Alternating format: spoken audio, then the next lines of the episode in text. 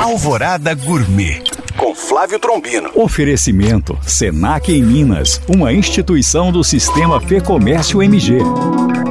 Olá, meus queridos ouvintes. Para finalizar a nossa série de receitas em celebração ao Dia do Queijo, que foi no último dia vinte, não poderia deixar de usar o queijo mineiro mais famoso, o queijo canastra. Vamos precisar de chapa de ferro bem quente, pedaços grossos de queijo e só virar o queijo quando criar uma crosta, salpicar açúcar por cima e maçaricar e servir com café.